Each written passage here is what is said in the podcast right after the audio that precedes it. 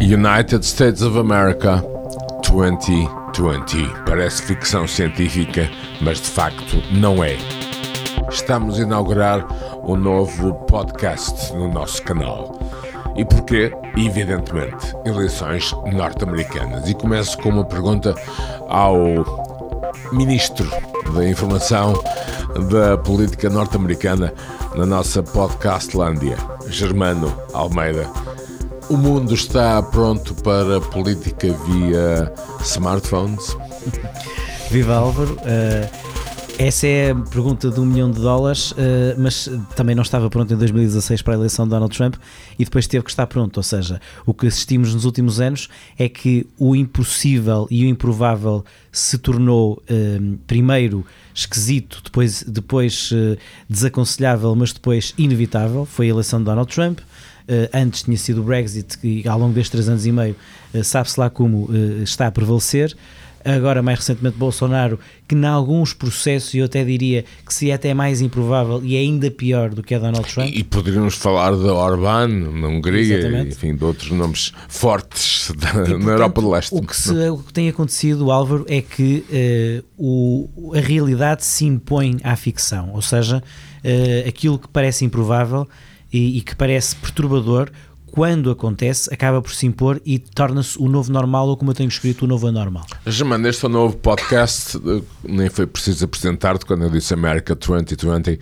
Os nossos amigos já estariam à espera que fosse Germano Almeida, o ministro da, da Informação. Mas eu queria voltar a janeiro, ou melhor, a novembro de 2016 estava eu a chegar de Boston, estavas tu na RTP, no, hum, na Praça da Alegria, e cheirava eu a avião, né? cheirava eu a Boston, e digo-te, e lembro da tua expressão, digo-te, olha que não está ganho, há uma chance de Trump vencer, e tu olhaste para mim. Recordas desse claro, dia? Recordo, é um dia fatídico, 8 de novembro de 2016. Uh, depois de um processo que de facto é muito longo, é às vezes quase loucamente longo, que é o processo eleitoral americano. Começa muito antes dessa, desse dia, com o processo de primárias, em que também no início parecia improvável que o Trump fosse nomeado, depois acabou por ser nomeado, mas depois dizíamos: ok, é nomeado republicano, é um erro dos republicanos, mas aí ele acabará por batê-lo na eleição geral. Não aconteceu e de facto as sondagens que, embora de forma técnica, pontualmente, não estavam assim tão erradas como as pessoas dizem. As sondagens nacionais davam 2 a 4 pontos de avanço a Hillary no, no dia da eleição e ela ganhou eh, em voto popular voto por 2,5. Mas o sistema americano. Exatamente, portanto, as sondagens nacionais, em termos técnicos, estavam corretas, curiosamente. Qual foi o problema? Foi um problema de estratégia eh, eleitoral da Hillary três em três estados, estados do Midwest, Pennsylvania, Wisconsin e Michigan. Que ela não visitou. Exatamente, e portanto, num total de 80 mil eleitores num universo de quase uh, eh, 300 milhões de pessoas, é isso que estamos a falar, uh, foi isso que decidiu. Portanto, a estratégia de Trump foi cirúrgica, percebendo que havia ali um desconforto, percebendo os efeitos da globalização, da, do fecho de fábricas, percebendo o medo da China percebendo o medo dos mexicanos mais uh, no, na fronteira sul, embora na Rust Belt era mais a questão da deslocalização de, das fábricas. E a verdade, Álvaro, é que nesses três estados, uh, eleitorado mais tradicionalmente democrata, pela primeira vez em muitos anos vota num republicano, porque também Trump não era um, um, um, republicano normal, era um republicano que dizia que ia colocar, que ia fazer grande despesa uh, e os republicanos uh, tradicionalmente dizem que não, que não, vão fazer grande despesa e portanto tudo isso implicou uma grande surpresa.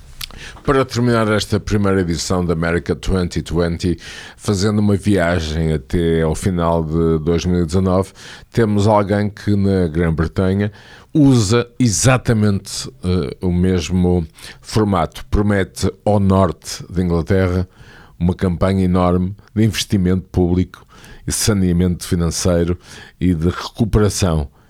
Ou seja, a lição foi aprendida pelos políticos atuais? Certo, ou seja, uh, Johnson, que embora e é dele que eu falo. a nível pessoal tem algumas diferenças em relação a Donald e, Trump. E são grandes, e são é mais grandes. culto, é mais preparado, mas é, eu diria, na sua praxis política, igualmente uh, demagógico e mentiroso.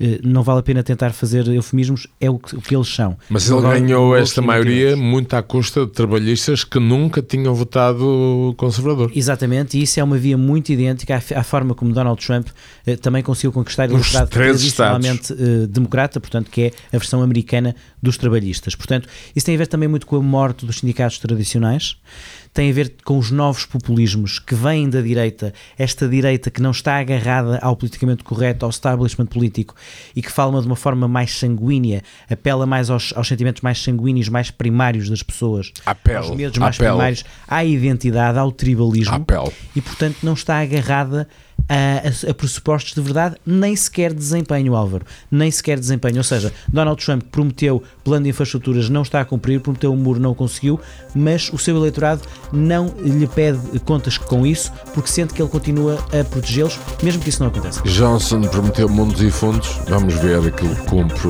e fazendo uma previsão, quer eu, quer tu, dizemos muito pouco. Germano, bem-vindo à, à nossa podcastlândia É um prazer. e voltaremos para uma edição muito brevemente.